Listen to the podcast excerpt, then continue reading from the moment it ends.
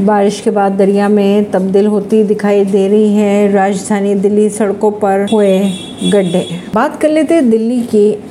तो दिल्ली में मूसलाधार बारिश के बाद दिल्ली में सड़कों पर गड्ढे और पानी भर चुका है। यहाँ पर सड़कों पर जानलेवा गड्ढों ने लोगों की मुश्किलें बढ़ा दी है।